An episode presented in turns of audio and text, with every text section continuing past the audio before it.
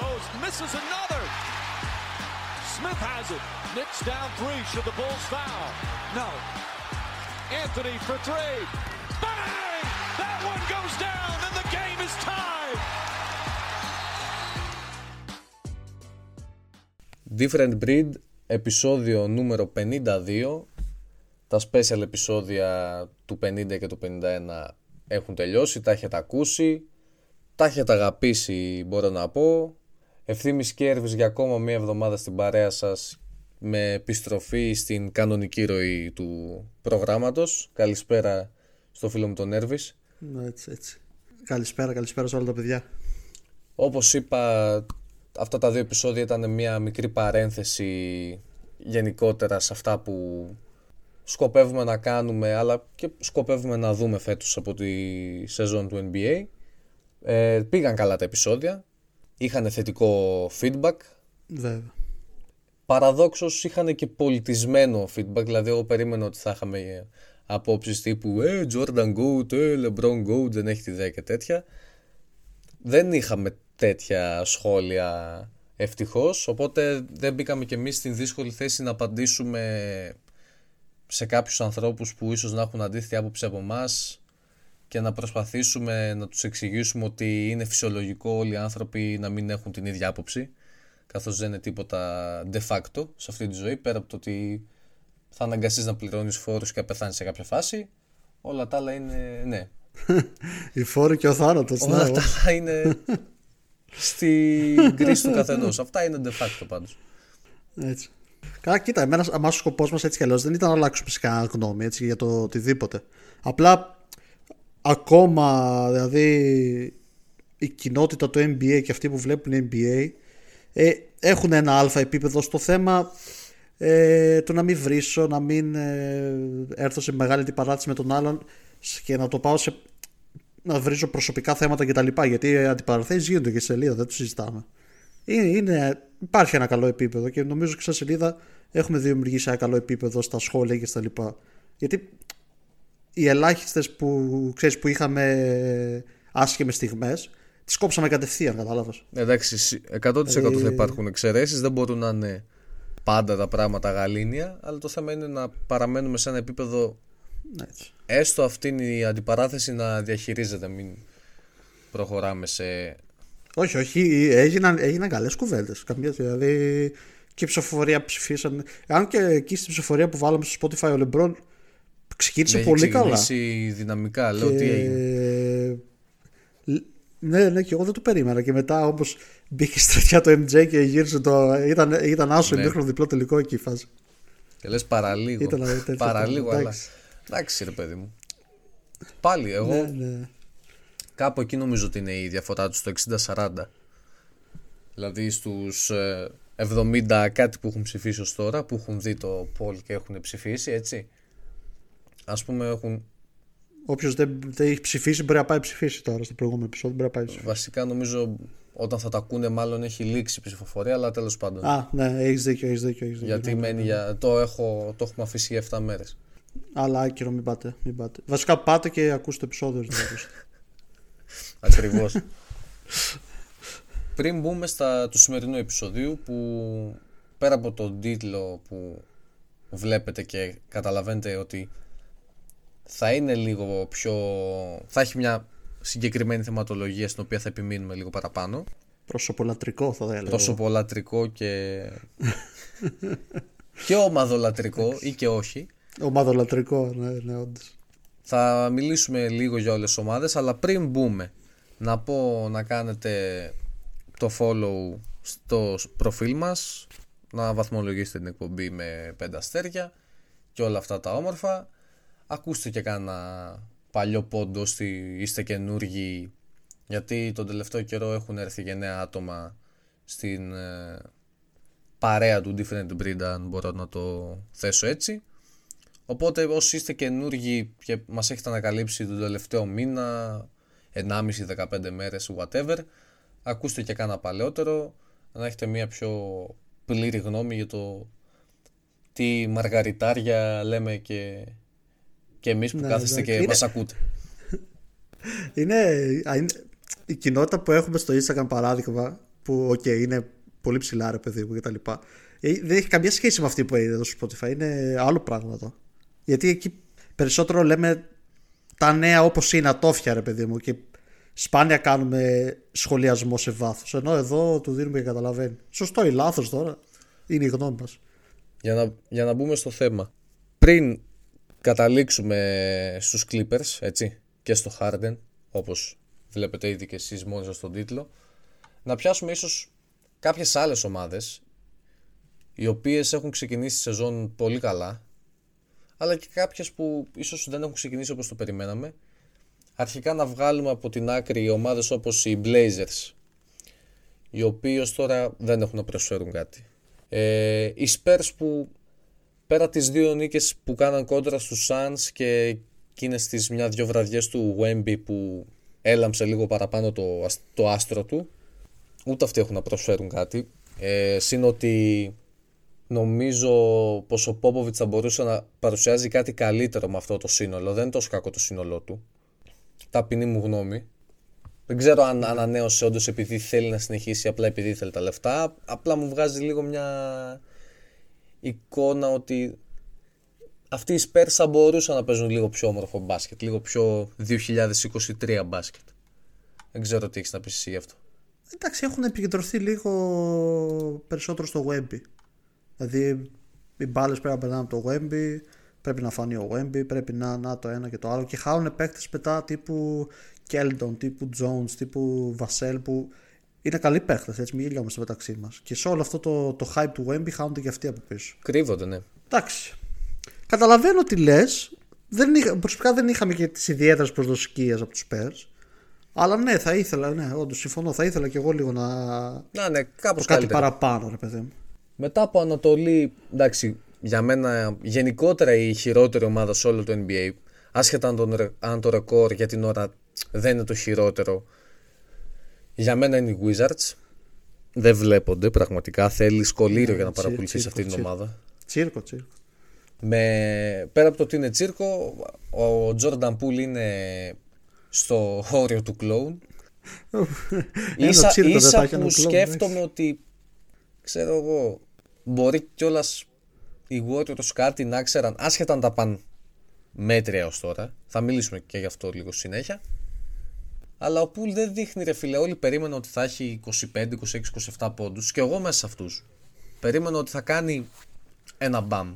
Ότι θα έχει μια μικρή έκρηξη. Αλλά είναι τραγικός. Είναι χειρότερος από ότι ήταν στο Golden State που ήταν ε, τρίτη επιλογή ενώ τώρα πήγε για να είναι πρώτη. Δεν ξέρω, δεν έχει κάνει ούτε μια καλή εμφάνιση. Είναι κάθε βράδυ στο ίδιο, βάζει 16-17 με 3 assist και σουτάρει με 6-19. Δεν ξέρω. Τραγικός. Είναι και πολύ ασόβαρη ομάδα γενικά. Ρε. Εντάξει, εννοείται ότι είναι. Δηλαδή, ακούω αυτό που λες για Πουλ και συμφωνώ, αλλά είναι και ασόβαροι οι Wizards γενικά. Έχουν αποδεχτεί τη μοίρα τους. Πάνε για tanking ολικής και για πρώτο-δεύτερο pick πάνε του χρόνου. Δηλαδή, δεν βλέπω πώς μπορεί να αλλάξει το κλίμα εκεί πέρα. Ο καθένας, όποιος θέλει κατεβάζει, όποιος θέλει σουτάρει, χωρίς συστήματα, χωρίς τίποτα. Με τους Nets προχθές έπαιρνε την μπάλα ο Κούσμα και νόμιζε είναι ο Κόμπι έκανε κάτι fade away, κάτι τέτοια, την έστειλε εκεί στο Barclays Center, εκεί στις καρέκλες που καθόμασταν εμείς όταν είδαμε το ματς, εκεί την έστειλε. Λέω, τι κάνεις; Ε, πολύ τσίρκο, πραγματικό. Τσίρκο, ναι. Οι Pistons δεν έχουν ξεκινήσει καλά, αν και δείχναν ότι δείχνουν ότι υπάρχει αρκετό ταλέντο. Π.χ. ο Κάνιχαμ δείχνει ότι μπορεί το παιδί μου να σταθεί σε elite επίπεδο μελλοντικά. Εντάξει, ακόμα θέλει το παιδί, σίγουρα. Ο Ντουρέν ξεκίνησε καλά. Τώρα είναι λίγο τραυματίας. Ο Αουσάρ Τόμψον είναι φανταστικός. Αλλά και αυτοί ψάχνονται ας πούμε. Γιατί έχουν τέσσερις ψηλούς. Εντάξει, αναγκαστικά κάποιος δεν θα παίζει. Κάποιος πρέπει να πληρώσει το μάρμαρο. Αυτός είναι ο James Wiseman. Ο Jaden Ivy έχει υποβαθμιστεί αρκετά. Ο Jaden Ivy είναι σε πολύ, πολύ κακό ξεκίνημα. Δηλαδή καλύτερα παίζει ο Hayes. Ναι, Παίζει καλύτερα ο Hayes όντω. Hornets είναι κλασική Hornets.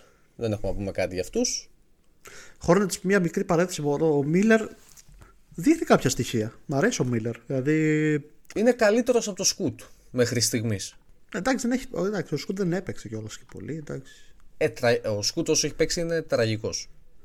Ναι, ναι, εντάξει. Δεν θέλω να Αλλά κάτσω δεν είναι να τον καλά ο υπολογίσω. Σκούτ. Δεν είναι και καλά ο Σκούτ. Ε, έχει τουλάχιστον το ελαφρυντικό μέχρι στιγμής. Αλλά ναι, δεν έχει δείξει να πεις ότι ο Χαμάν. Τρίβω τα μάτια μου. Μετά για να συνεχίσουμε λίγο στην Ανατολή είναι οι Bulls στην 12η που εντάξει, ανοιχτά έχουν πει πλέον ότι πάμε για βόμβα. Πάμε να το διαλύσουμε. δεν, δεν το έχουν πει, εντάξει έχουν βγει τα ρεπορτάζ ρε παιδί μου, αλλά καταλαβαίνεις ότι είτε τώρα είτε στην deadline θα φύγουν όλοι αυτοί που υπάρχουν. Δηλα, δηλαδή Όσο, όσο νωρίτερα, εγώ θα έλεγα, γιατί μην πέσει κι άλλο το trade value. όσο νωρίτερα. Για παράδειγμα, Βούσεβιτ, Λαβίν, Ντερόζαν, Καρούζο, όλοι αυτοί είναι για γεια σας, για χαιρετίσματα. Οι Raptors κανονικά πρέπει να κινηθούν στην ίδια φιλοσοφία. Δεν ξέρω αν συμφωνείς. Παλεύουν οι Raptors, αλλά εντάξει, η Siakam πρέπει να, πρέπει να φύγει, να σωθεί και ο Siakam ο ίδιος, να πάει πλέον σε ένα άλλο περιβάλλον, γιατί οι Raptors Σε ένα winning περιβάλλον. Δεν πέρα- μπορούν να είναι οι Raptors το 2019 που ο Siakam ήταν τότε από τους σημαντικότερους παίκτες. Και πέρα Όπως από και αυτό, πρέπει να φύγουν και κάτι. Δηλαδή και ο Νόμπι, ίσως θα σκεφτόμουν αν ήμουν οι Raptors, δεν ξέρω, ίσως θα το σκεφτόμουν. αυτό που κάνουν οι Raptors στο έχω 3-4 forward που όλοι είναι στο 6-9-6-8 είναι όλοι μέτροι shooter, μέτροι ball handlers, μακριά κορμιά αλλά δεν είναι και πάρα πολύ skill εντάξει είναι τσουγκράει ο ένας τον άλλον δεν το βλέπουν το βλέπουμε εμείς από την Κοζάνη δεν το βλέπει ο άλλος στο Τορόντο δεν ξέρω πώς σκέφτεται το Ουζίρι αλλά αυτό το πράγμα που παρουσιάζουν οι Raptors εδώ και μια διετία, τριετία είναι Εντάξει, δεν είναι μπάσκετ 2020 plus 21, 22, 23, 24 προσεχώς. Είναι κάτι δικό τους τελείως. Είναι και απίθαρχη ομάδα, δεν υπάρχει ένα πλάνο, ένα κάτι. Δηλαδή. Ναι, σχ- ο Σιάκαμ θα πάρει την μπάλα, θα κατεβάσει. Ο Σκότι Μπάρντς παίρνει την μπάλα, θα κατεβάσει. Ναι. Είναι λίγο Δηλαδή και ό,τι νίκες, ό,τι νίκες έχουν έρθει, έχουν έρθει από προσωπικό. από, Πιο από... πολύ από, ξέρεις, από ηρωισμούς. μεμονωμένο ταλέντο, ξέρω εγώ. Ναι. Αν βάλει ο Σιάκαμ ένα βράδυ 40, το άλλο θα έχει ο Σκότι Μπάρντς 30-18. Κάπως έτσι κερδίζουν ως τώρα. Αλλά αυτό δεν θα τους οδηγήσει κάπου. Καλά, όχι. Εντάξει. Στη συνέχεια είναι οι Cavs που πολύ κακό ξεκίνημα μέχρι στιγμής. Ένας Μίτσελ, Μίτσελ ολομόναχος. Μόνοι, ο, οι άλλοι είναι απαράδεκτοι μέχρι στιγμής. Στην παρούσα φάση ένας Μίτσελ μια ομάδα μόνος του. Με δεύτερο, τι να- δεύτερο καλύτερο ή δεύτερο πιο σταθερό το Max Truss ή το Levert. Κάρις Λεβέρτ, Ιστρούς, ναι. Αυτοί οι δύο είναι οι πιο σταθεροί στη συνέχεια. Δηλαδή, ο Levert σου δίνει περίπου μία κοσάρα, ο Στρούς βάζει 15 με 5 rebound, αλλά τον έχεις για αυτά τα πράγματα. Δεν έχεις το Στρούς για να βάζει 25. Ο Mobley για τρίτη χρονιά σερή είναι ο ίδιος, καμία πρόοδος. Ο Garland, τι να πω, μετά από εκείνη τη χρονιά ξέσπασμα που είχε κάνει το 21-22 πριν έρθει καλά καλά ο Μίτσελ, είναι σε πτώση. Εντάξει, θα μου πεις, ναι. Θα μου πεις και ο- η παρουσία του Μίτσελ και μόνο του ρίχνει τα τάτσις που έχει σε κάθε παιχνίδι, έτσι; Σίγουρα.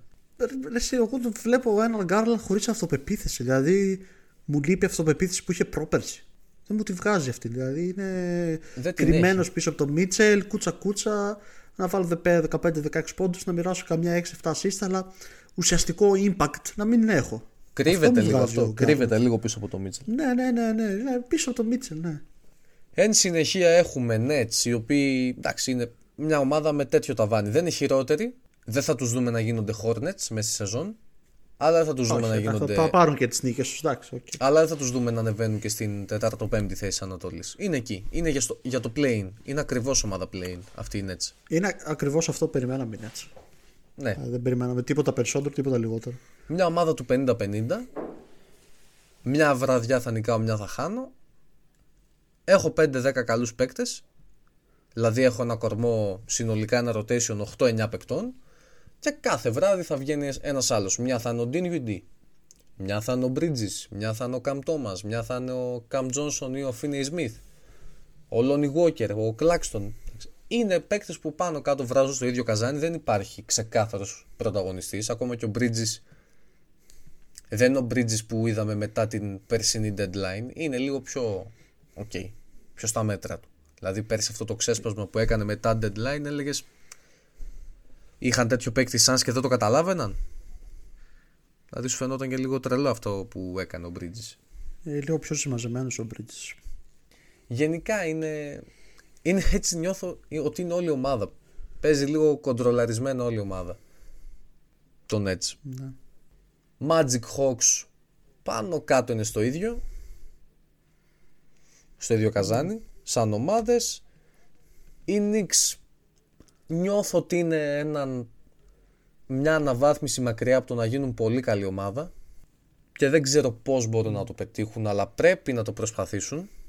Αναβάθμιση, πώς το λες αυτό; Τι σκέφτεσαι δηλαδή; Δεν ξέρω αν θα έδιωχνα απαραίτητα τον Μπάρετ ή τον το Ράντλ για παράδειγμα. Ε, ίσως έδιωχνα συμβόλαια τύπου Διβιτσένζο, Χαρτ. Εντάξει, πρέπει να δώσεις και το Ράντλ για να πάρεις κάτι καλό.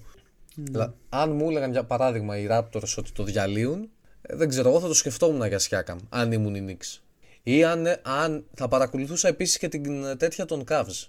Την φάση που βρίσκονται οι Cavs, γιατί έχουμε δει πολλές φορές τον, όχι τον Μίτσελ, συμπαίκτες του Μίτσελ. Π.χ. και ο Τζο Ίγκλι βγήκε πρόσφατα και είπε κάποια στιγμή πιστεύω ότι θα καταλήξει στη Νέα Υόρκη, δεν ξέρω πότε θα είναι. Το είπε ο Ίγκλι που ήταν και συμπαίκτες. Ναι, ναι, ναι.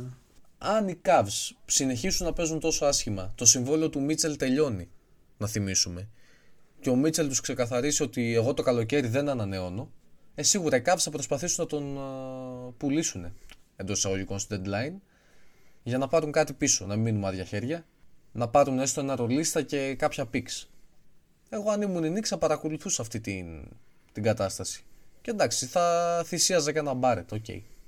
Μπροστά στο Mitchell, του βάζω και μια ναι. κορδέλα στα μαλάκια του και τον στέλνω στο Οχάιο. Ναι, ναι, αν ήμουν το front office στο Νίξ πάντα, έτσι. Δεν ξέρω. Τι λες και εσύ γι' αυτό; Εντάξει, για Mitchell μιλάμε. Εσύ μιλάμε για τους καλύ... ένα από τους καλύτερους scorer αυτή τη στιγμή στη λίγκα. Ε. Ναι, αντικειμενικά ναι βγάζει, βγάζει και ο Mitchell βγάζει vibe ότι θέλει να παίξει στη Νέα Υόρκη. Ρε, εντάξει, okay, okay, όσο να είναι άλλο πράγμα το Cleveland, άλλο Νέα Υόρκη. Και δείχνει. Οι Cavs που δείχνουν πολύ, δεν ξέρω, πολύ φοβισμένοι γενικά στην ομάδα. Δεν ξέρω γιατί έχει περάσει ένα τέτοιο attitude στην ομάδα. Μια φοβία, μια κάτι, μια. Είναι από τα Να μην θέλουν να. Ναι, ναι, ναι, από εκεί. Δηλαδή, σαν να μην θέλουν να, να λερωθούν εντός εισαγωγικών, σαν να μην θέλουν. Δεν ξέρω. Ένα Γκάρλαν φοβισμένο, ένα Τζάρετ Άλεν λίγα πράγματα. Ένα Μόμπλεϊ ε, που δεν έχει βελτιωθεί πουθενά. Δηλαδή, είναι λίγο κάποιες κινήσεις. Στασιμότητα. Περίεργες. Σε γενικές γραμμές. Ναι, ναι ας αφήσουμε και τους, ε, αυτές τις ομάδες λίγο να πάμε προς την κορυφή της Ανατολής στο 5 είναι οι Bucks οι οποίοι αντικειμενικά δεν ενθουσιάζουν ρε παιδί μου κάποιες, ομα... κάποιες, κάποιες νίκες τους είναι προς το φινάλε των αγώνων με το Lillard να βάζει κάτι ηρωικά. Ή κάποιες νίκες προέρχονται από εμφανισάρες είτε του Γιάννη είτε του Λίλαρντ δεν τους βλέπεις να είναι, δεν είναι η ομάδα που ήταν τα προηγούμενα χρόνια.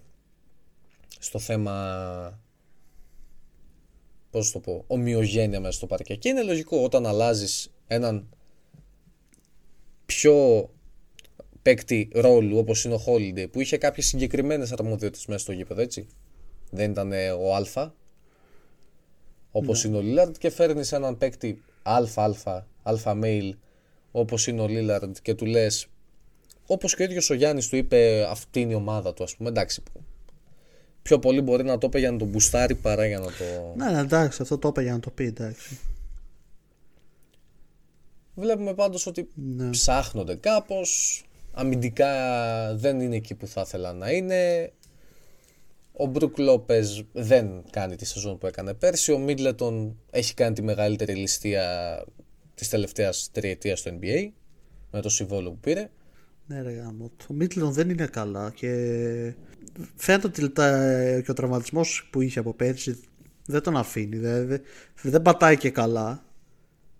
Ε, αλλά και ο ίδιος δηλαδή τα σου του δεν μπαίνουν πολύ βαρύς, πολύ... Δεν, δεν είναι για τόσα Δεν λεφτά, ρε ξέρω. φίλε. Δεν είναι για 40 Δεν εκατομμύρια ο Μίτλετον. Τώρα πώς και το κάνουμε. Ωραία, εντάξει, ναι, αλλά πάει τώρα. Το θέμα είναι τα, τα λεφτά Ναι, τώρα δόθηκαν. τα πήρε, πάει. Τι βλέπουμε τώρα, δηλαδή. Βέβαια, σαν να έχει μπερδευτεί και αυτός λίγο με τον Λίλαρτ. Σαν να. Δεν ξέρω, δεν ξέρω. Ο προπονητής ο καινούριος. Εντάξει, είναι και πολύ νωρίς, ρε φίλε. Θα ήταν πολύ άδικο να τον κρίνουμε, να, το, να τον καρφώσουμε τον άνθρωπο, αλλά εγώ προς στιγμή νιώθω ότι οι Bucks δεν έχουν προπονητή. Δηλαδή παίζουν πολύ στον αυτόματο πιλότο. Οι νίκες έχουν προήλθαν ή από Γιάννη ή από Λίλαρτ. Καθαρά από το προσωπικό ταλέντο του καθενός. Δηλαδή γιατί, okay, okay, προχθές με τους Raptors, χθες πότε ήταν έλειπο, έλειψε ο Γιάννης και ο Λίλαρτ έβαλε 37 πόσο έβαλε και το πήραν το ματς. Σε άλλα ματς που δεν ήταν ο Λίλαρτ έβαλε ο Γιάννης 40 και πάλι το πήραν το ματς. Κατάλαβες πώς το λέω. Με, με ρολίστες από πίσω τους μέτριους και ναι, την τρίτη και την τέταρτη επιλογή να μην είναι ούτε καν κοντά σε αυτό που είναι από την Bucks. Δηλαδή λέω Μίτλετον και Λόπες. Λόπες.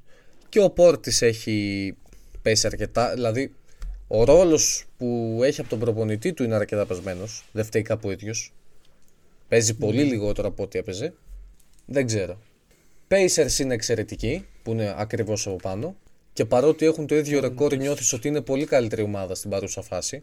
Άσχετα αν δεν έχουν το ίδιο ταβάνι με τους Bucks, έτσι. Δεν δεν Εντάξει, συ- ναι, είναι, και, είναι, ναι, είναι το ταβάνι. Δηλαδή οι Bucks το, αυτό το ρεκόρ είναι, δεν είναι καλό. Ρε, ενώ για τους Pacers είναι Εξαιρετικό. ο, αμα, τι ξεκίνημα κάναμε. Εντάξει, οκ. Είναι και άλλες ομάδες. Ναι, ναι.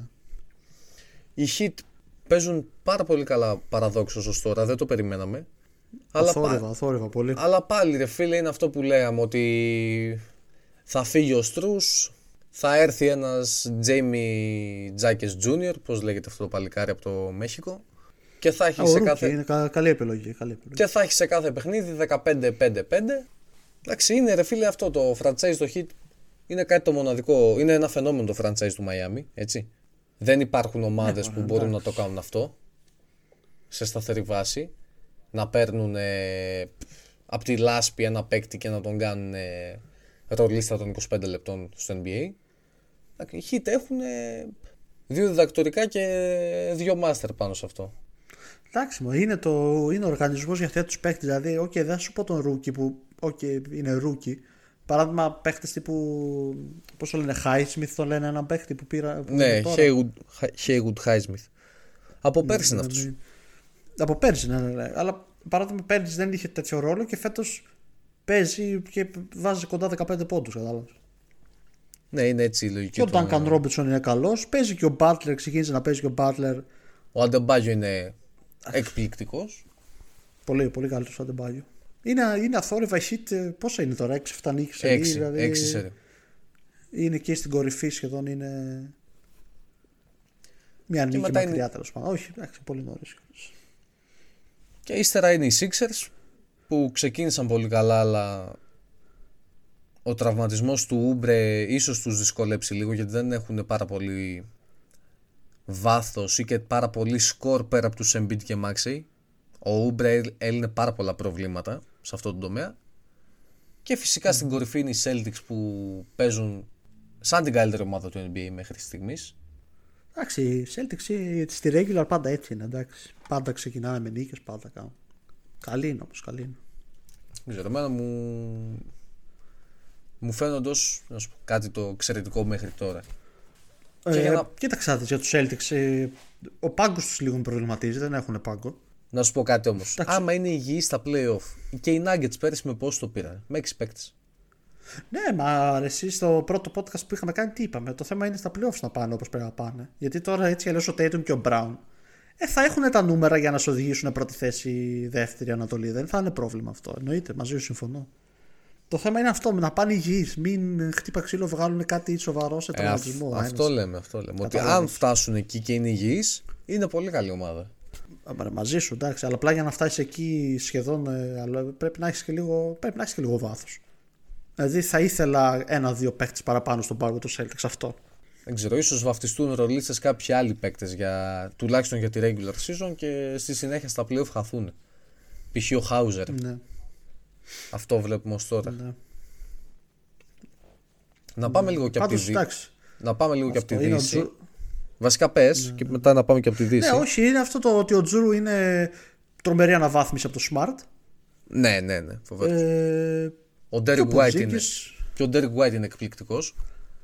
Πολύ καλός. Ναι, ναι, ναι. Και ο Κρίστα πατάει καλά μέχρι στιγμής. Δηλαδή είναι, είναι, από τη- είναι η team to beat της Celtics. απ- Από τη team to beat είναι η Celtics. Σίγουρα είναι η team to beat στην Ανατολή.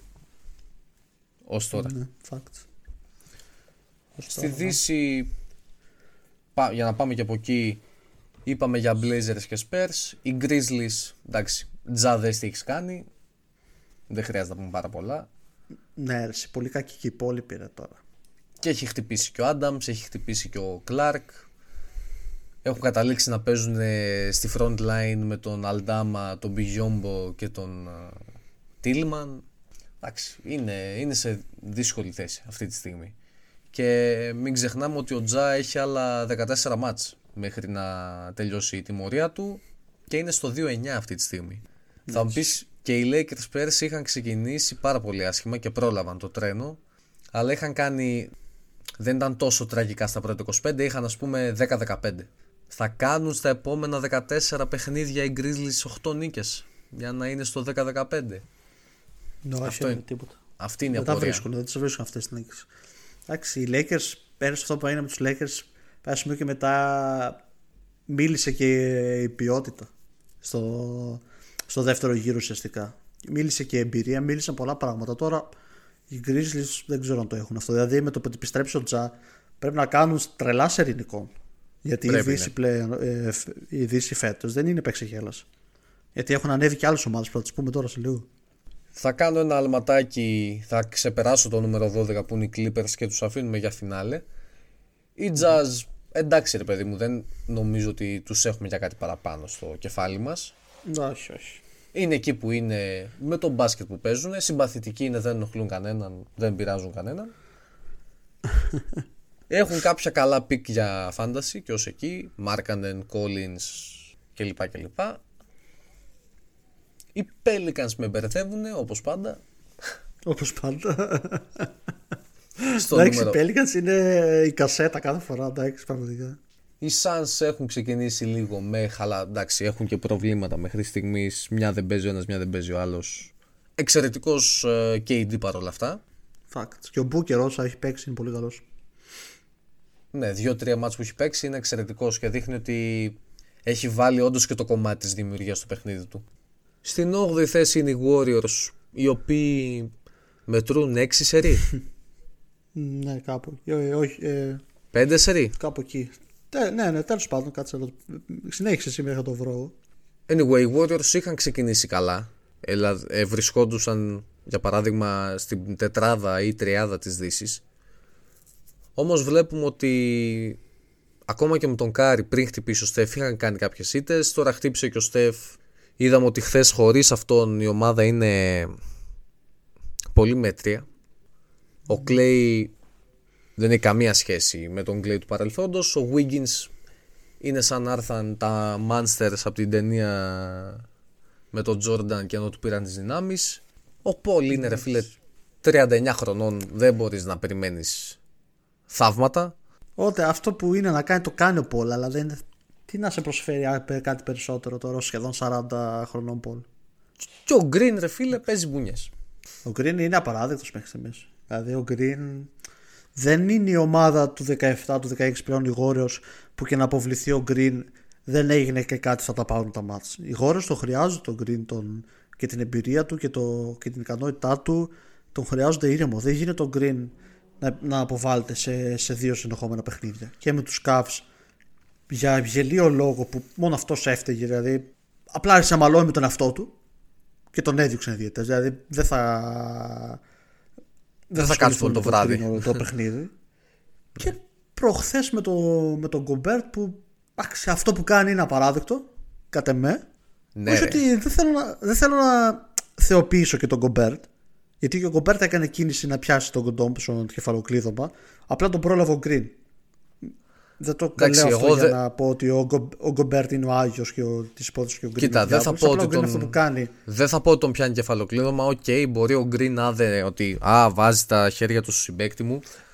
Αλλά τον τραβάει πάρα πολύ δυνατά. Εντάξει, είπαμε. Τον τραβάει με πολύ δύναμη, με πάρα πολύ ώρα. Δηλαδή πολύ. Ήταν υπερβολικό, πάρα πολύ υπερβολικό. Πήγαινε σπρώξ' τον, πήγαινε πιάσ' τον και άφησέ τον. Μην τον πιάνεις και τον τραβολογάς και. Τον έπιασε, τον έπιασε πολύ. Δεν βλέπουμε MMA. Μπάσκετ θέλουμε να δούμε. Το, το πέρασε το, το, το κομμάτι αντιαθλητικό, το πέρασε και το. Εντάξει. Και να σου δεν πω... είναι αυτό, το, αυτό δεν έχει καμία σχέση ούτε με old school ούτε με κάτι χαζά που βλέπουμε στο αμερικάνικο Twitter να λένε κάτι τέτοια, κάτι τέτοιες θεωρίες. Και να σου πω δεν και το. School. Αυτό είναι MMA. Να βλέπουμε τον άλλο το. Από τον Κάφκασο το παιδί που πήρε το MMA τώρα πρόσφατα. Και να σου πω και το άλλο. Ο Green, βασικά γενικά σε αυτό το παιχνίδι, αυτή, αυτή όλη η βαβούρα, όλη αυτή η φασαρία έγινε στα 25 δευτερόλεπτα. Φαινόταν δηλαδή το κλίμα. Ναι, ναι, έγινε στην αρχή του παιχνιδιού. Δηλαδή, ότι, ότι θα γίνει μαλακία, sorry για την έκφραση, ούτως ή άλλως. Αλλά ρε Green, εντάξει, μην το τερματίζεις από τα 20 δευτερόλεπτα, τα χώρι μου. Δηλαδή, αν παίζατε κάνα 25 λεπτό, τι θα κάνατε, θα βγάζατε τα πιστόλια και θα σκοτωνόσασταν εκεί μέσα. Εντάξει, ας υπάρχει και ένα μέτρο και ένα όριο. Εντάξει, εγώ, εγώ αυτό που ξέρω σαν εξωτικός παράγοντας, ξέρω ότι οι Γόριος πλήρωσαν ένα παίχτη με 100 εκατομμύρια για 4 χρόνια και αυτός ο παίχτης δεν, δεν είναι για 25 εκατομμύρια αυτή τη στιγμή που μιλάμε. Και, δεν, θα είναι, και δεν θα είναι ειδικά πιο μετά, όταν θα μεγαλώνει κι άλλο, έτσι. Έτσι, για να. Απλά παρένθεση να το ξεχωρίσουμε έτσι. Δεν μιλάμε για τον παλιό Green που ξέρουμε είναι και θρύλος των Γόριο και τα λοιπά. Ξέρουμε τι έχει προσφέρει. Από εδώ και πέρα μιλάμε έτσι για να, για να το διαχωρίσουμε. Και πέρα από αυτό, για να πω και ένα τελευταίο για να συνεχίσουμε. Ο Green επίσης, γιατί νομίζω ότι ο Clay και ο Κάτι το έχουν καταλάβει. Ο Green πρέπει να καταλάβει ότι στο NBA του 2024 προσεχώς δεν τους, δεν τους φοβούνται τους Warriors οι άλλες ομάδες όπως τους φοβόντουσαν παλιότερα. Δεν, ναι, ναι, καμία δεν προκαλούν τον ίδιο τρόμο περνώντας από δίπλα σου. Και αυτό οφείλουν να το καταλάβουν. Ότι, OK, okay, το 22 είχαμε το τελευταίο μας ξέσπασμα ενδεχομένως. Δηλαδή ήταν. Πώς λέμε, η τελευταία αναλαμπή πριν το θάνατο. Δεν σου λέω ότι αυτή η ομάδα έχει πεθάνει, αλλά σίγουρα δεν μπορεί, για μένα, στα δικά μου μάτια, δεν μπορεί αυτή η ομάδα να κάνει contend για το πρωτάθλημα. Αν δεν γίνουν ριζικές αλλαγές. Το θέμα είναι μπορείς να κάνεις ριζικές αλλαγές. Κατά πάσα πιθανότητα όχι, αλλά. Εντάξει, θα αναγκαστούν να συνεχίσουν. Τον Green επέλεξες. 100 εκατομμύρια επέλεξες. OK, okay, θα συνεχίσει με αυτά. Γι' αυτό βλέπουμε ναι, ότι υπάρχει ένας δισταγμός και στην ανανέωση του Clay πλέον. Γιατί ναι. μπορεί με το που ανανέωσαν τον Green να πάνε, μήπως ήταν πολλά. Μήπως να μην κάνουμε το ίδιο και με τον Clay. Μήπως έχουμε δώσει πολλά και στο Wiggins. Είναι λίγο. Μαζεύονται τα ποσά. Εντάξει, τώρα αυτά είναι συμβόλαια πληρωμένα για το πρωτάθλημα του 22. Τώρα αυτά είναι τα, τα σπαζεμένα εντός εισαγωγικών του πρωταθλήματο του 22. Συμβόλαια σε Wiggins, Spool, ε, Green. Ε, αυτά είναι τα σπασμένα. Τα σπασμένα. Καταλαβαίνεις πώς το λέω, ρε παιδί Ναι, ρε παιδί μου. Ναι. Ε, Σίγουρα το πάρεις... πήρα, δεν το συζητάμε, αλλά το τίμημα αυτού του πρωταθλήματος είναι αυτό το. Όταν παίρνεις πρωτάθλημα θα, θα κληθείς να πληρώσεις και κάποιες υπεραξίες σου, θέλοντας και εμείς. Έτσι. Στο 7 είναι. αυτές οι υπεραξίες μέχρι στιγμής είναι. Ναι, πάμε. Πάμε, ναι. Στο 7 είναι οι Lakers που μέχρι τώρα το ένα βράδυ είναι contender, στο άλλο βράδυ είναι play-in ομάδα. Δεν υπάρχει κάποια σταθερότητα. Ε, πολλά λάθη βλέπω από τον Χαμ. Πολλά, πολλά. Ε, αιμονή, αιμονή πραγματική. Επειδή εντάξει, καθόμαστε και με τον Έρβης λίγο παραπάνω καλός ή κακός και παρακολουθούμε Lakers. Υπάρχει μια αιμονή με τον Prince χωρίς να την καταλαβαίνω απαραίτητα ρε παιδί μου. Γιατί ο Prince είτε παίξει 25 λεπτά είτε παίξει 45 τα ίδια πράγματα θα σου προσφέρει. Δεν είναι ότι αλλάζει δραματικά το, η ιστορία. Ναι. Εγώ περίμενα πολύ περισσότερα πράγματα από το Χατσιμούρα για παράδειγμα, ο οποίος δεν παίζει το παιδί έτσι. Δεν είναι ότι δεν μπορεί δεν να το κάνει. Δεν τον βάζει για κάποιο λόγο. Αυτό ναι, δεν παίζει. Δεν τον βάζει. Δεν παίζει ακριβώς. Τους λείπει πάρα πολύ ο Vanderbilt και αυτό φαίνεται στην περιφερειακή άμυνα με, με γυμνό μάτι. Γιατί ο Βάντο έπαιρνε και πέρσι τον καλύτερο περιφερειακό αμυντικό και του βγάζει το λάδι για όλο το παιχνίδι. Αυτό αυτή η πολυτέλεια δεν υπάρχει για την ώρα και ο Prince δεν μπορεί να κυνηγάει περιφερειακούς. Μπορεί να μαρκάρει πιο ψηλά κορμιά όπως ο Kawhi ή ο PG, κατάλαβες, forward στο δικό του, στη δικιά του σωματοδομή, αλλά τώρα δεν μπορεί να κυνηγήσει τον Γκάρι ή τον Καέρι και τέτοιους, με, κα, με καμία περίπτωση. Όχι, δεν έχει τα πόδια. Εσύ. Ο Vanderbilt είναι νεαρός. Και εντάξει, μετά μια δεν παίζει ο James τόσο καλά, μια δεν παίζει ο AD τόσο καλά. Ο AD πιο πολύ εμένα με λίγο με τρελαίνει η αστάθεια. Το James. Εντάξει, για τον James αυτό δεν έχω να πω κάτι, ρε παιδί μου, γιατί είναι 39 χρονών σχεδόν άνθρωπος, έτσι. Ε, είναι και βράδια που μένει λίγο πίσω, αλλά εγώ τουλάχιστον στα δικά μου μάτια βλέπω ένα James να παίζει περισσότερο στα κόκκινα από ό,τι παίζει ο Davis. Ναι, ως τώρα. Και ναι. αυτό είναι το ανησυχητικό. Εγώ δεν θέλω να ας, ας χάσω, ας χάσω, αν είμαι οι Lakers, ας, ας χάσω.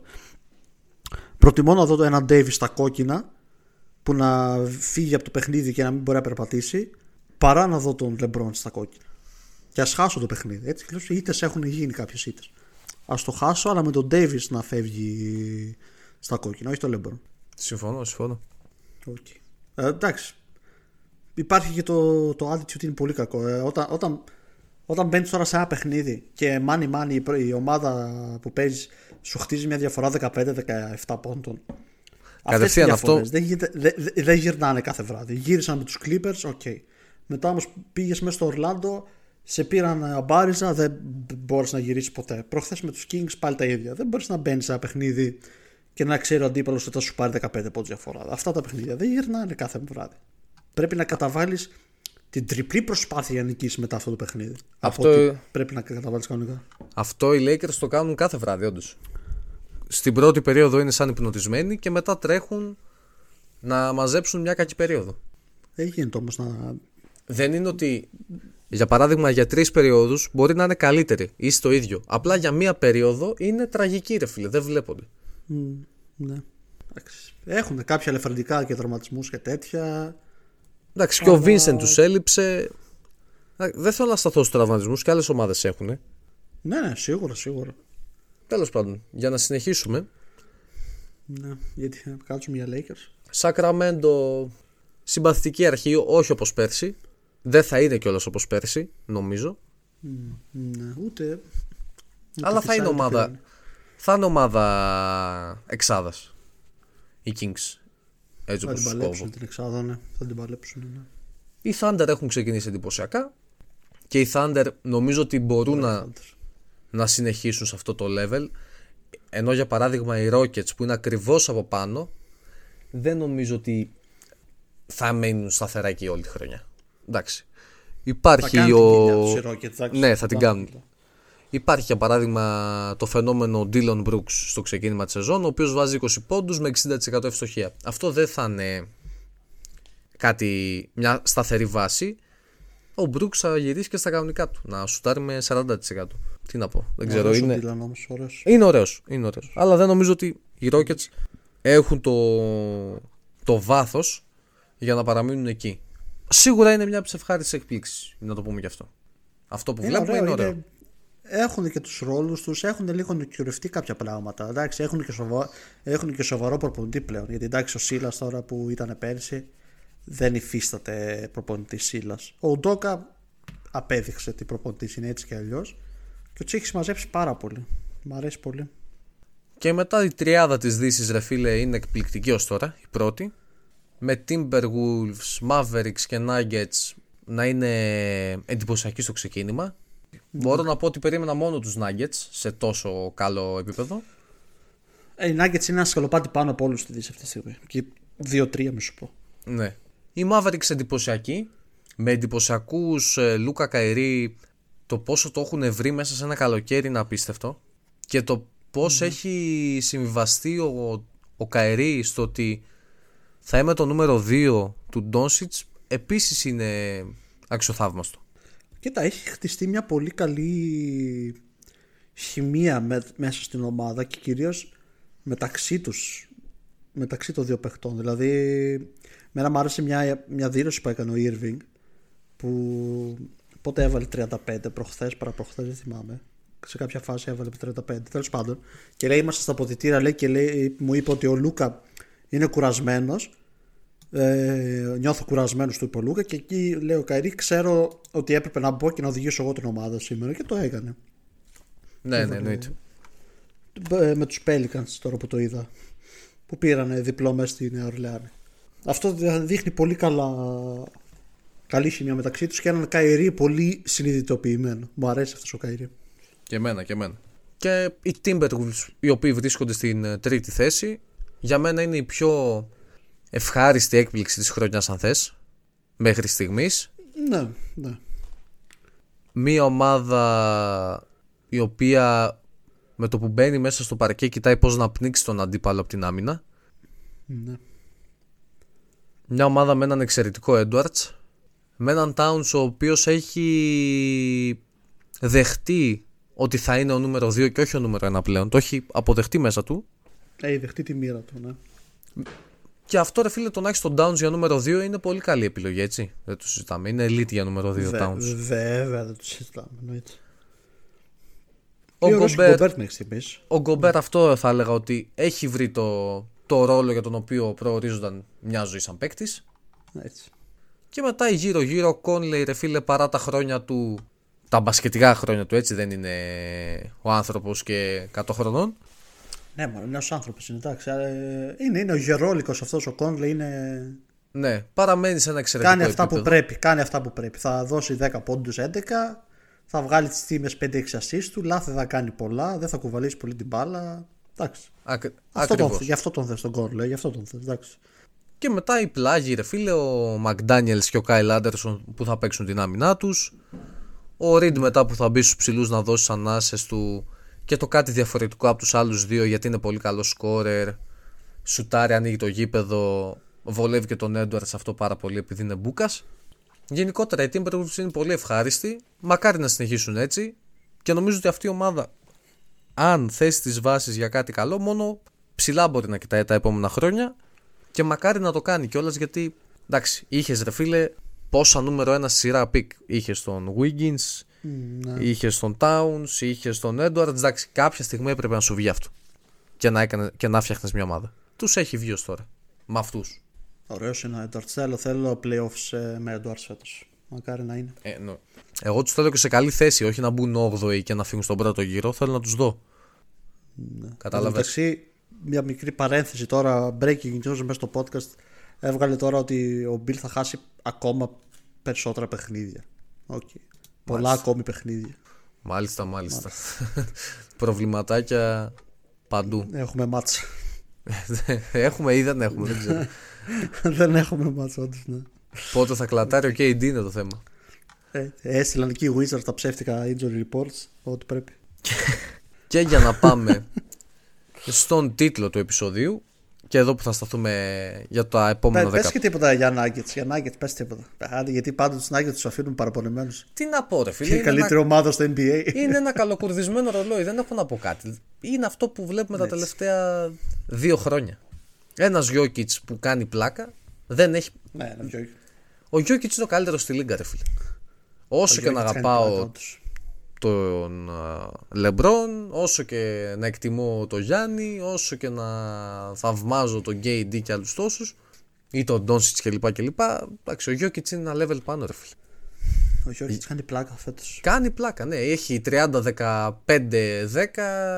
και περπατάει. Δεν ξέρω πώς γίνεται αυτό ρε φίλε, είναι φαινόμενο. Ότι πας, το κάνει όμως. Ναι. Και από γύρω γύρω ρε φίλε έχει εξαιρετικούς ρολίστες. Το μόνο που με προβληματίζει αυτή την ομάδα είναι να μην σκάσουν, να μην κλατάρουν, κατάλαβες. Σε οποιοδήποτε Πάντως σημείο της κέρδισαν σεζόν. και, χωρί... και χωρίς Μάρε πήραν τις νίκες τους. Ναι, και χωρίς Μάρε δείχνουν ότι δεν έχουν πρόβλημα, ας πούμε, ως τώρα. Καλό είναι αυτό, ναι. Εντάξει, ο Ρέτζ είναι μια αξιό, α- αξιόλογη επιλογή, αξιόπιστη επιλογή από τον πάγκο. Τώρα αν χτυπήσει ο Ναι, Gordon, εντάξει. αν χτυπήσει ο Gordon ή ο MPJ είναι το θέμα, είναι λίγο πιο δύσκολη προς την αντικατάστασή τους αυτοί οι δύο. Ειδικά ο Gordon για μένα. Δεν ξέρω δηλαδή ποιος μπορεί να κάνει step up στη θέση του, του Gordon. Σε χτύπα ξύλο, ενδεχόμενο τραυματισμό έτσι. Είναι πιο μαζεμένοι στη... στους ψηλούς. Λοιπόν, πάμε τώρα στο Ναι, topic. Ναι, ναι, πάμε, ναι. Όπως βλέπετε από τον τίτλο θα μιλήσουμε λίγο για Clippers, ε, λίγο παραπάνω.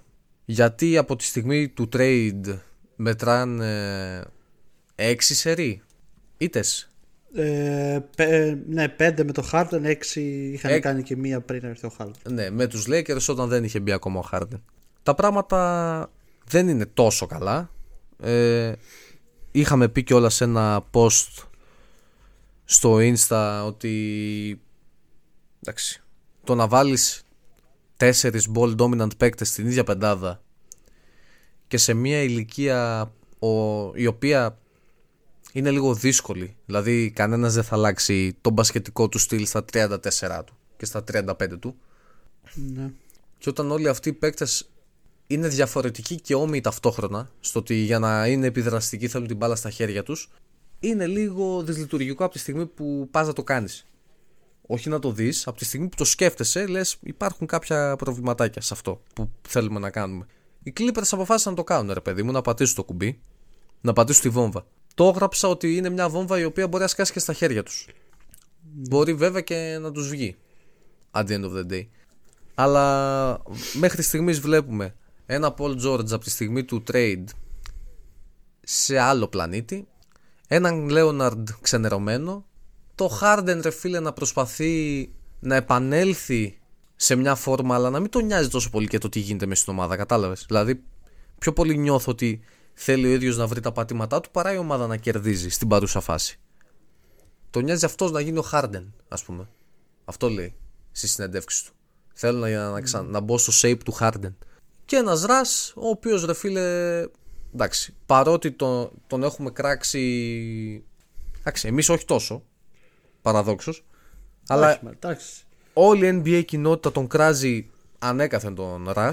Έτσι. Και δεν το αξίζει όλο αυτό. Σε τέτοιο βαθμό τουλάχιστον. Σε τέτοιο βαθμό όχι.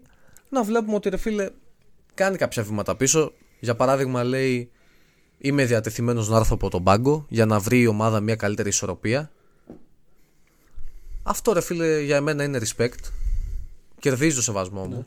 Γιατί μην ξεχνάμε πως μέχρι το, τη στιγμή της ανταλλαγής ο Westbrook είχε 15-8-8 και σου λέει δεν με νοιάζει, ας πέσουν τα νούμερά μου αρκεί να, να κερδίζουμε. Γιατί έχει φτάσει και αυτό σε μια ηλικία 34-35 ετών, 35 νομίζω, είχε πρόσφατα γενέθλια. Και σου λέει κάποια στιγμή θα τελειώσει όλο αυτό. Κάτι πρέπει να κάνω, να πάρω ένα τίτλο. Γι' αυτό επέλεξε να πάρει 2 εκατομμύρια φέτος και όχι 15. Θα μπορούσε να βρει και 15. Μόνο, έτσι. ρε, εννοείται. Και μετά εντάξει, πάμε στα προβλήματα, ρε φίλε. Δεν υπάρχει μέγεθος στους πλάγιους. Και οι αλλαγές, ρε φίλε, και αυτοί θέλουν την μπάλα στα χέρια. Ο Ζούμπατς υπάρχει απλά για να είναι ένας ψηλός που ο οποίος ανεβοκατεβαίνει.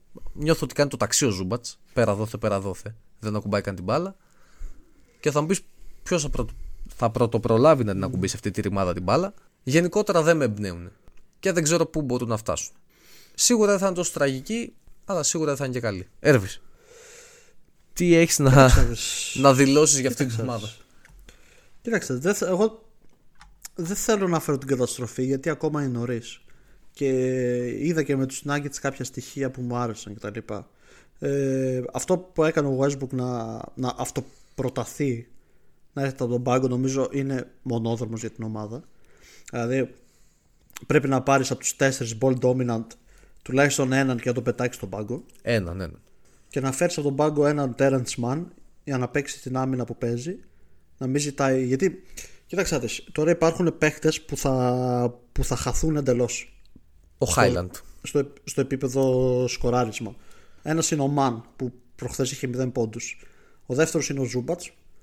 Αυτοί θα χαθούν δηλαδή θα θυσιαστούν ε, στο βωμό της ενδεχόμενης επιτυχίας Δεν Και ξέρω ο πώς να Highland, γραφτεί αυτή η και ο επιτυχία, Highland θα τέλος πάντων, θυσιαστεί εντελώς. Να πούμε. ναι. ναι, όχι απαραίτητα Του Όχι το, απαραίτητα νομίζω ο τον Highland. έχει ενημερώσει ήδη ο Λου ότι δεν υπολογίζεται για το rotation ο Εγώ θα Bones πω- Highland. Κοίταξα, ε, κοίτα αυτό το, το ανέβηκε, αλλά νομίζω, όχι νομίζω, βγήκε ο ίδιος ο Χάιλαν και το διέψευσε. Έκανε ένα tweet ε, cap που λένε οι Αμερικάνοι, ρε παιδί μου. Και λέει ότι δεν ισχύει κάτι τέτοιο. Εγώ δεν μπορώ να καταλάβω όμως γιατί δεν παίζει ο Χάιλαν. Δηλαδή ο, ο Λιου έχει κάνει μια τέτοια του roster που παίζουν 8 άτομα. Δηλαδή τα τελευταία παιχνίδια οι Clippers παίζουν με 8 άτομα. Ε, δεν μπορώ να καταλάβω γιατί. Ίσως θα μου πεις μέσα από αυτούς τους 8 προσπαθεί να βρει ο Lue την, τη χημεία που χρειάζεται και τους τρόπους που μπορεί να δέσει ο ένας με τον άλλον. OK. Okay. Πιστεύω ο Highland χωράει λίγο σε αυτή τη, στη δεύτερη πεντάδα. Ε, από ό,τι φαίνεται έρχεται και ο Theis σαν δεύτερο backup center γιατί θυμίζουμε ότι ο Plumlee έχει τραυματιστεί έχει σοβαρό τραυματισμό και δεν ξέρω θα γίνει revalue σε 3-4 εβδομάδες δεν μπορείς να περιμένεις τον Πλάμλε. Οι πεντάδες τώρα για μένα που, που θα έπαιζα εγώ τουλάχιστον είναι, είναι Harden, Man, PG, Leonard γιατί νομίζω συμφωνούμε και οι δύο ότι George Leonard δεν μπορείς να φέσει από το πάκο. Όχι, όχι. Δεν γίνεται.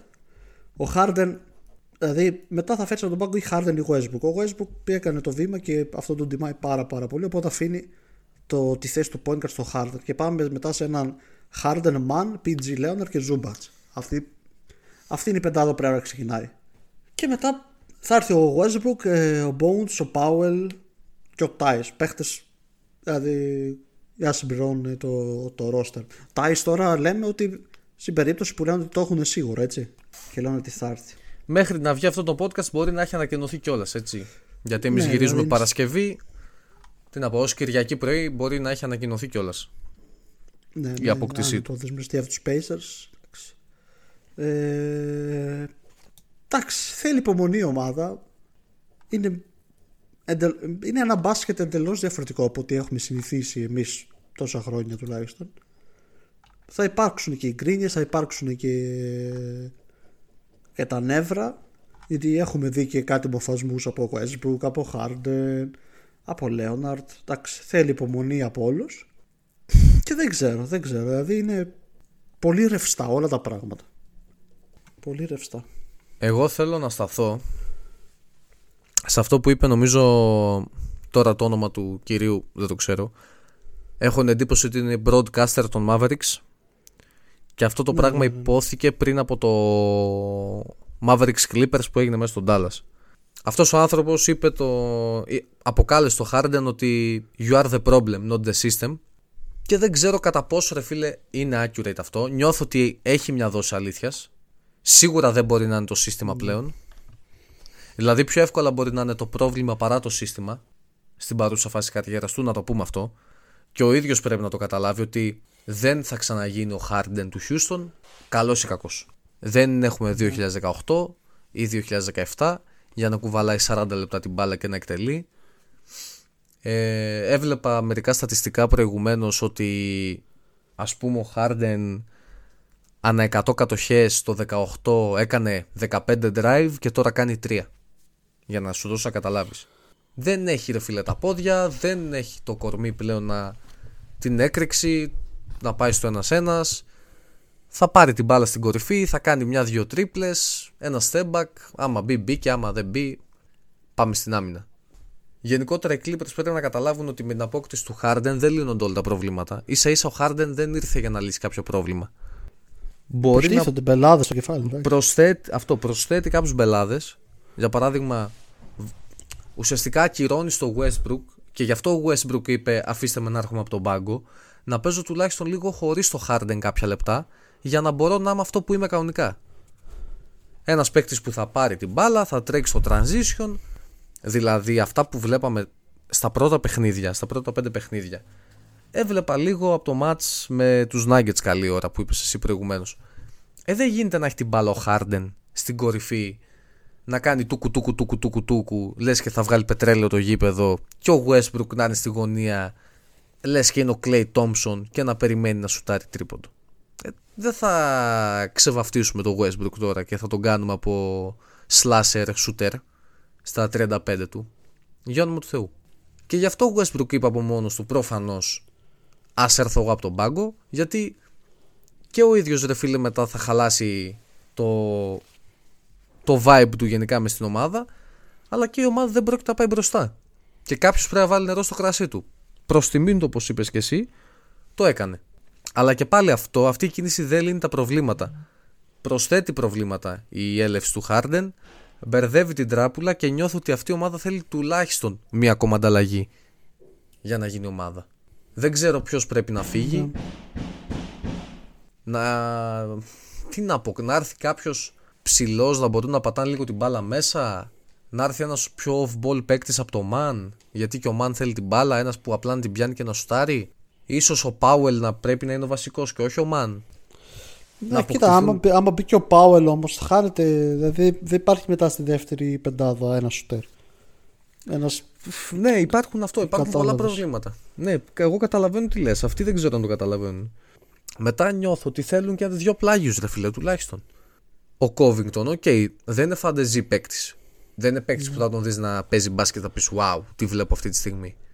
Αλλά και πάλι, ρε φίλε, έχει κάποια χρησιμότητα. Μπαίνει μέσα στο γήπεδο και παίζει την άμυνά του. Δεν ζητάει μπάλες, θα κάτσει στη γωνία, θα ρίξει δύο τρίποντα, θα βάλει. Γι' αυτό τον είχες. Ναι. Και γι' αυτό έδινες και την μπαγκέτα στο Westbrook. Για να είναι αυτός που θα κουβαλάει την μπάλα και θα δημιουργεί. Τώρα δεν γίνεται το Westbrook να τον κάνουμε από δημιουργό εκτελεστή. Μια ζωή δημιουργός ήταν. Άσχετα που στην Οκλαχώμα είχε και 30 πόντους μεσόρο. Ήταν οι συνθήκες έτσι. Σε γενικές γραμμές είναι δημιουργός ο άνθρωπος. Ναι, μόνο δεν είναι εκτελεστής ο Westbrook τώρα. Μην τρελαθούμε, εννοείται. Δεν το συζητάμε αυτό. Δεν θα... Προτιμότερο θα ήταν Ναι. να έκανε ο Westbrook την μπάλα του κουτούκου και να ήταν ο Harden στη γωνία να σουτάρει catch and shoot παρά το αντίθετο. Όπως και να έχει, νομίζω ότι ο Λου έχει πάρα πολλούς γρήφου ρε φίλε να λύσει. Πολύ, πολύ. Είναι Πολλούς γρήφου. Πολλά πράγματα να δει, πολλά πράγματα να κάνει. Εντάξει. Και το κακό ξέρεις ποιο είναι, ότι αυτή η ομάδα έχει έναν ορίζοντα διετίας, ας πούμε. Έτσι. Ναι, ναι, έχει, τα... έχει κλείσει πολύ ο, ο κύκλος, της, τη, τη, τη ψαλίδα της, επ- της επιτυχίας. Ναι. Έχει κλείσει λίγο το παράθυρο. Και εγώ για να είμαι 100% ειλικρινής και το είπα και στο προηγούμενο podcast ότι με κίνδυνο να εκτεθώ είναι ίσως η πιο αποτυχημένη απόπειρα για δυναστεία, όχι για δυναστεία, για δημιουργία super team πριν καλά καλά το δούμε, έτσι. Γιατί ρε φίλε υπάρχει ένα αυτό, ένα παραθυράκι διετίας που εγώ σε αυτό το παράθυρο δεν βλέπω τους Clippers πρωταθλητές. Μπορεί να... ναι, εντάξει, γιατί το τέτοιο δεν είναι απλά να κάνεις μια πορεία ενδεχόμενη στα playoffs και τα λοιπά, να περάσεις κανένα δύο γύρους. Όταν έχεις τώρα τόσους ε, stars και τα λοιπά, έχεις υποθηκεύσει όλο, το, όλο σου το μέλλον. Ε, ε, είναι προ- το, προ- ή πρωτάθλημα ή αποτυχία είναι. Ναι, είναι championship or bust που λένε οι Αμερικάνοι. Ή το παίρνω ή αποτυχάνω. Και Δηλαδή δεν είναι ο Κλαχώμα που θα μπουν playoffs, παιδί μου, περάσουν και ένα γύρο στο Τσακίρ και Έφη και στο δεύτερο θα αποκλειστούν με ένα 4-2, αλλά θα δώσουν πολλές ελπίδες για το μέλλον και θα πούνε: Ω, ωραία, επιτυχημένη χρονιά. Καμία σχέση. Οι Clippers είναι do or die. ναι, εντάξει, ναι, αυτό που λες είναι σε τελείως διαφορετική φάση τα δύο franchise. Παράδειγμα, και και παρό- στο Οκλαχώμα, ναι. Ναι, ναι. Και παρόλα αυτά, για να συνεχίσω αυτό το παράδειγμα, η Οκλαχώμα είναι σε πολύ καλύτερη φάση. Ακόμα και στο πώς θα τα πάει φέτος, ίσως, από τους Clippers. Έτσι. Ενώ η Οκλαχώμα δεν έχει το, την πίεση του χρόνου. Γιατί ο Σάι είναι 24 και είναι ο μεγαλύτερος από όλους αυτούς του πιτσιρικάδες. Από Γκίντι, Williams, Τσέτ κλπ. κλπ. Η Οκλαχώμα είναι ένα project με ορίζοντα δεκαετίας. Οι Clippers είναι ένα project με ορίζοντα 1,5 χρόνου. Αυτόν, το μισό που μέχρι τον Απρίλιο και έναν ακόμα. Αν δεν μπορέσει να κάνει κάτι σε όλο αυτό, το διαλύεις και μετά, πώς να σου πω, θέλουν να αλλάξουν και έδρα, να φύγουν από το Los Angeles να πάνε στο Inglewood.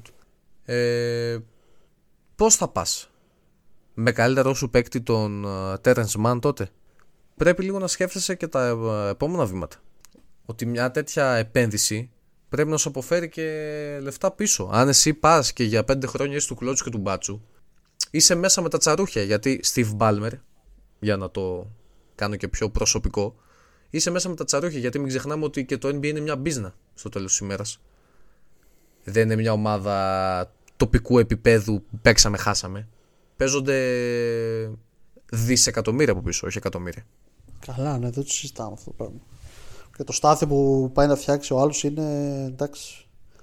Ακραίο, ρε, ακραίο. Σαν, Ε, σαν project, σαν όλο είναι ακραίο. Αλλά είναι Αν λες δεν και έχεις την ξανάρχονται ομάδα οι- Έτσι, είναι λες και πάνε να παίξουν οι Bulls το 96 και χτίζεται για αυτούς αυτό το στάδιο. ναι, ρε παιδί μου, δεν γίνεται αυτό. Είναι σαν να έχεις την τέλεια πίστα. Έχεις μια πίστα, ρε παιδί μου, και λες, θα βάλω ένα μονοθέσιο της Φόρμουλα 1 και αντί για μονοθέσιο να βάζει ένα ποδήλατο να τρέξει. Ε, δεν θα τρέξει, ρε φίλε, θα πάει, θα την κάνει δύο μέρες την πίστα. Αυτό είναι. Αυτό νιώθω ότι πάνε να κάνουν οι Clippers, κατάλαβες. Ότι πάμε να αγοράσουμε κάτι τέλειο, να φτιάξουμε κάτι τέλειο, αλλά τι θα βάλουμε μέσα, το τίποτα. Μελλοντικά. Γιατί άντε και το έκαναν σε δύο χρόνια. Σε δύο χρόνια όλοι αυτοί θα είναι 35 χρονών, 36 ή 37. 35 και να δούμε αν θα είναι και στην ομάδα. Ναι, και, μπορεί και να μην είναι καν. Και υπό ποιε υπό υπό συνθήκες θα είναι στην ομάδα. Ή υπό ποιε συνθήκες θα αποχωρήσουν από την ομάδα. Ναι, εντάξει. Γιατί τώρα στα συμβόλαια του PG και του Leonard έρχονται και player option. Έρχονται, έρχονται διάφορα δηλαδή Clippers. Είναι, είναι πολύ στενά. Πολύ στενά τα πράγματα. Πολύ στο όριο. Για να δώσουμε λίγο και την κατακλείδα του επεισοδίου και τον τίτλο, αν θες. Πάνω σε αυτό το σχόλιο που είπε ο broadcaster των Mavericks, έτσι. Θεωρείς εσύ ότι ο James Harden σε αυτή την ομάδα και ενέτη 2023 είναι το σύστημα ή το πρόβλημα; Και πόσο είναι το ένα, πόσο είναι το άλλο, ας πούμε. 30-70, 60-40, 50-50. Ε, ναι, γέρνω προς το πρόβλημα, αλλά με... Αυτή τη στιγμή είναι το πρόβλημα και, και ψάχνω τις απαντήσεις για το πρόβλημα, κατάλαβες; Και ψάχνω αυτό, είναι σαν να έχεις μια εξίσωση και αυτή τη στιγμή ο Λιού να κάθεται πάνω από την εξίσωση και να προσπαθεί να τη λύσει. Μπορεί να γίνει αυτό το πράγμα άμα καταφέρει κάπως και λειτουργήσει. Μπορεί να γίνει, σύστημα, μπορεί να γίνει το σύστημα. Όχι, δεν μπορεί να γίνει. Αυτό ακριβώς.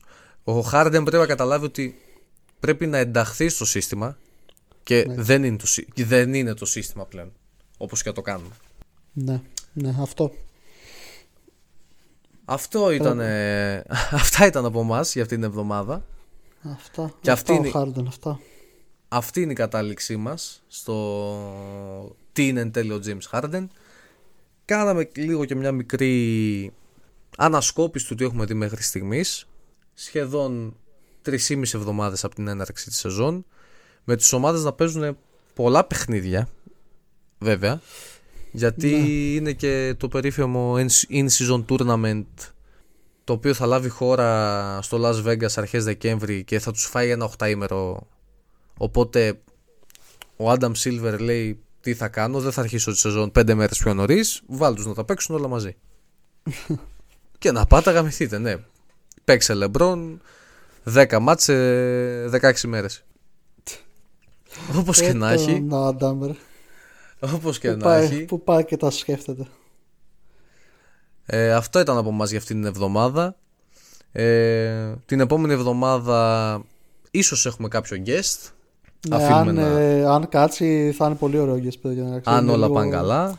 Είναι λίγο διαφορετικό από ό,τι σας έχουμε συνηθίσει. Το αφήνουμε σαν ναι. παράθυρο. Ελπίζουμε να απολαύσατε και το σημερινό επεισόδιο.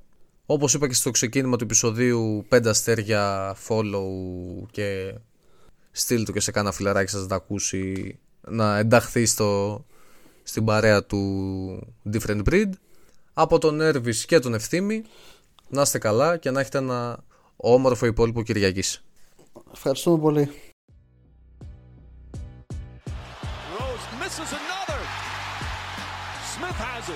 It's down three. Should the Bulls foul? No. Anthony for three. Bang! That one goes down.